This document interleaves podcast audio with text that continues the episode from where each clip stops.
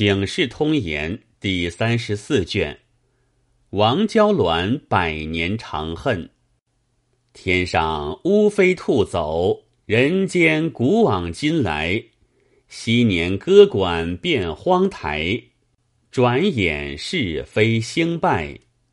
虚实闹中取静，莫因乖过成呆。不贪花酒，不贪财。一世无灾无害。话说江西饶州府余干县长乐村，有一小民叫做张仪，因贩些杂货到于县中，夜深投宿城外一底店，店房已满，不能相容，见壁锁下一空房，却无人住。张仪道。店主人何不开此房与我？主人道：“此房中有鬼，不敢留客。”张乙道：“便有鬼，我何惧哉？”主人只得开锁，将灯一盏，扫帚一把，交与张乙。张乙进房，把灯放稳，挑得亮亮的。房中有破床一张。尘埃堆积，用扫帚扫净，沾上铺盖，讨些酒饭吃了，推转房门，脱衣而睡。梦见一美色妇人，衣服华丽，自来见枕，梦中纳之。及至醒来，此妇宛在身边。张仪问是何人，此妇道。妾乃邻家之妇，因夫君远出，不能独宿，是以相救。勿多言，又当自知。张毅不再问。天明，此妇辞去，至夜又来，欢好如初。如此三夜，店主人见张客无事。偶话及此房内曾有妇人一死，往往作怪。今番却太平了。张乙听在肚里。至夜，此妇仍来。张乙问道：“今日店主人说这房中有一死女鬼，莫非是你？”此妇并无惭愧之意，答道：“妾身是也。”然不惑于君，君幸勿惧。张仪道：“世说其详。”此妇道：“妾乃昌女，姓穆，行念二。人称我为念二娘。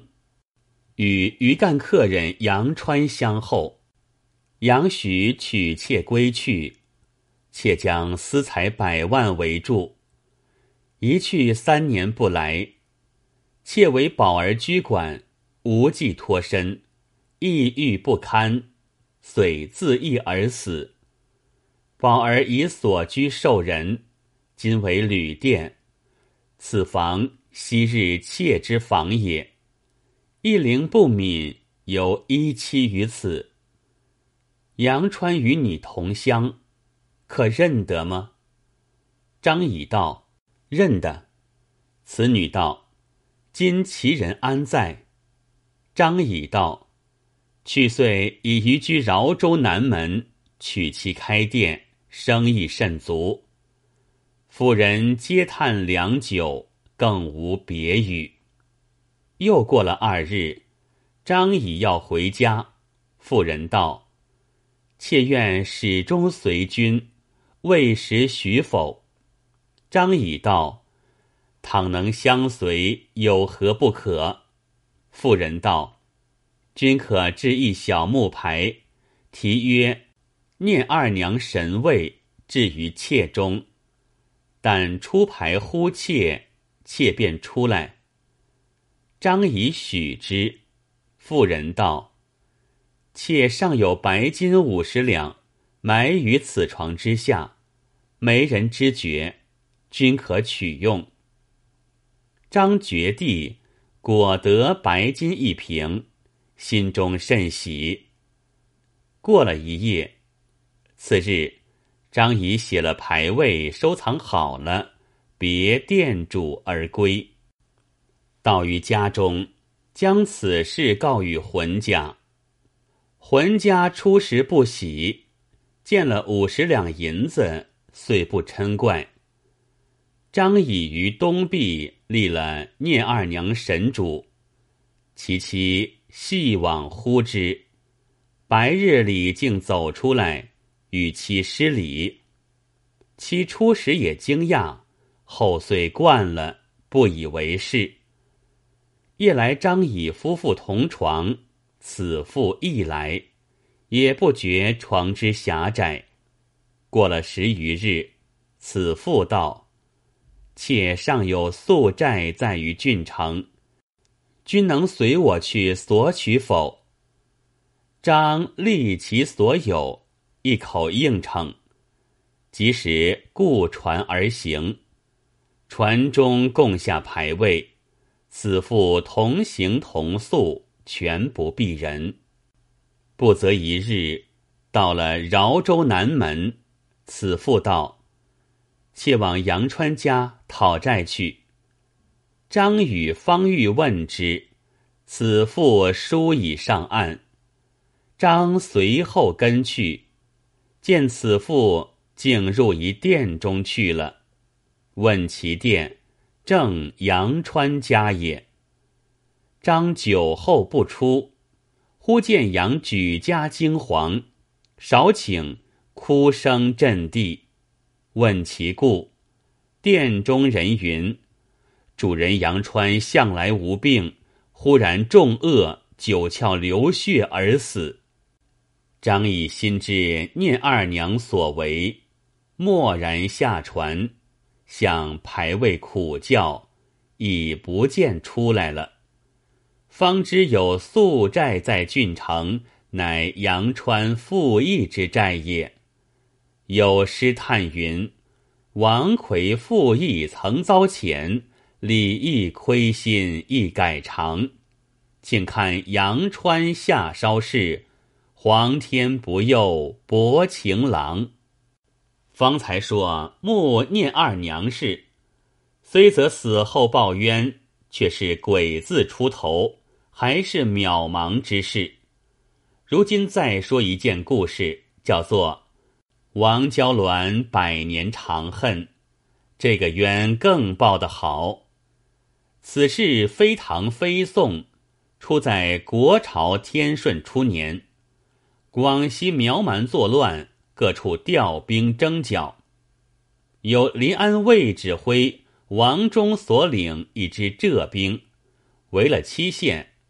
被参降调河南南阳卫中所千户，即日引家小到任。王忠年六十余，知一子王彪，颇称骁勇。督府留在军前效用。倒有两个女儿，长曰娇鸾，次曰娇凤。鸾年十八，凤年十六。凤从幼育于外家，就与表兄对姻，只有娇鸾未曾许配。夫人周氏原系继妻，周氏有嫡姐，嫁曹家，寡居而贫。夫人接他相伴生女娇鸾，举家呼为曹姨。娇鸾又通书史，举笔成文。因爱女，甚于择配，所以及笄未嫁。每每临风感叹，对月凄凉。唯曹姨与鸾相厚，知其心事。他虽父母亦不知也。一日清明节戒，和曹姨。即视而明霞，后园打秋千耍子。正在闹热之际，忽见墙缺处有一美少年，紫衣唐巾，梳头观看，连声喝彩。慌的娇鸾满脸通红，推着曹姨的背，急回厢房。侍女也进去了。生见园中无人，逾墙而入。秋千架子尚在，余香仿佛。正在凝思，忽见草中一物，拾起看时，乃三尺线绣香罗帕也。生得此如获珍宝，闻有人声自内而来。复于墙而出，仍立于墙缺边。看时，乃是侍儿来寻香罗帕的。生见其三回五转，意性已倦，微笑而言：“小娘子，罗帕已入人手，何处寻觅？”侍儿抬头见是秀才。便上前万福道：“相公想以俭德，岂及见还？感得不尽。”那生道：“此罗帕是何人之物？”侍儿道：“是小姐的。”那生道：“既是小姐的东西，还得小姐来讨，方才还他。”侍儿道：“相公府居何处？”那生道。小生姓周，名廷章，苏州府吴江县人。父亲为本学私教，随任在此，与尊府只一墙之隔。原来魏蜀与学宫机指相连，魏叫做东衙，学叫做西衙。花园之外就是学中的细地。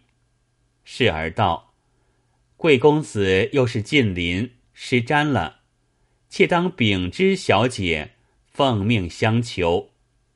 廷章道：“敢闻小姐及小娘子大名？”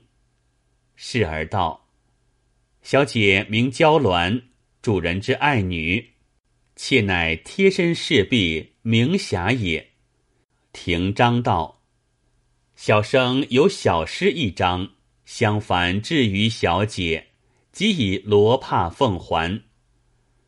明霞本不肯替他寄诗，因要罗帕入手，只得应允。廷章道：“凡小娘子少待。”廷章去不多时，携诗而至，桃花间叠成方盛。明霞皆诗在手，问。罗帕何在？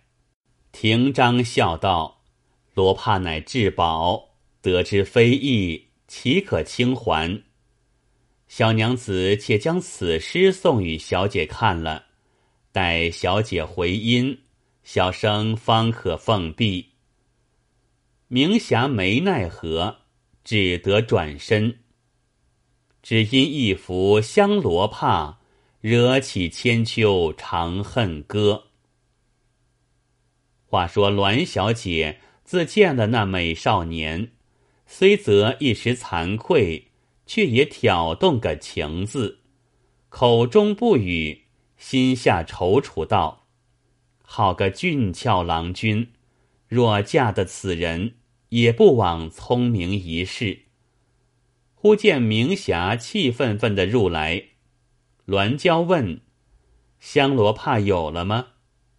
明霞口称：“怪事，香罗帕却被西衙周公子收着，就是墙缺内喝彩的那紫衣郎君。”娇鸾道：“与他讨了就是。”明霞道：“怎么不讨？也得他肯还。”娇鸾道：“他为何不还？”明霞道：“他说，小生姓周，名廷章。”苏州府吴江人士，父为私教，随任在此，与吴家只一墙之隔。既是小姐的香罗帕，必须小姐自讨。娇鸾道：“你怎么说？”明霞道：“我说侍妾禀知小姐，奉命相求。他道有小诗一张，凡无传递，待有回音，才把罗帕还我。”明霞将桃花笺递与小姐，娇鸾见了这方胜，已有三分之喜。拆开看时，乃七言绝句一首。怕出佳人分外香，天公交付有情郎。殷勤寄取相思句，你作红丝入洞房。娇鸾若是个有主意的，拼得弃了这罗帕，把诗烧却，吩咐侍儿，下次再不许轻易传递。天大的事都完了。奈娇鸾一来是吉瓜不嫁，知情暮色的女子。二来满肚才情不肯埋没，一曲薛涛间答诗八句，妾身一点玉无瑕，生自侯门将相家，镜里有亲同对月，闲中无事独看花，必无只许来其凤，翠竹哪容入老鸦？寄与异乡孤令客。莫将心事乱如麻。明霞捧诗方到后园，廷章早在缺墙相候。明霞道：“小姐已有回诗了，可将罗帕还我。”廷章将诗读了一遍，异木娇鸾之才，必欲得之，道：“小娘子耐心，小生又有新答。”再回书房写成一绝。居傍侯门亦有缘，异乡孤令果堪怜。若容鸾凤双栖树，一夜箫声入九天。明霞道：“多怕又不还，只管记什么诗？我不记了。”廷章袖中处金簪一根道。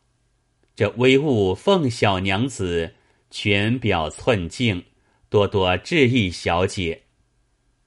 明霞贪了这金簪，又将诗回复娇鸾。娇鸾看罢，闷闷不悦。明霞道：“诗中有甚言语触犯小姐？”娇鸾道：“书生轻薄，都是调戏之言。”明霞道。小姐大才，何不作一诗骂之，以绝其意？娇鸾道：“后生家姓重，不必骂，且好言劝之可也。”再取薛坚题诗八句：“独立亭记傍翠阴，示而传语意何深？满身窃玉偷香胆。”一片辽云波雨心，丹桂岂容稚子折？珠帘哪许小风侵？劝君莫想阳台梦，努力攻书入翰林。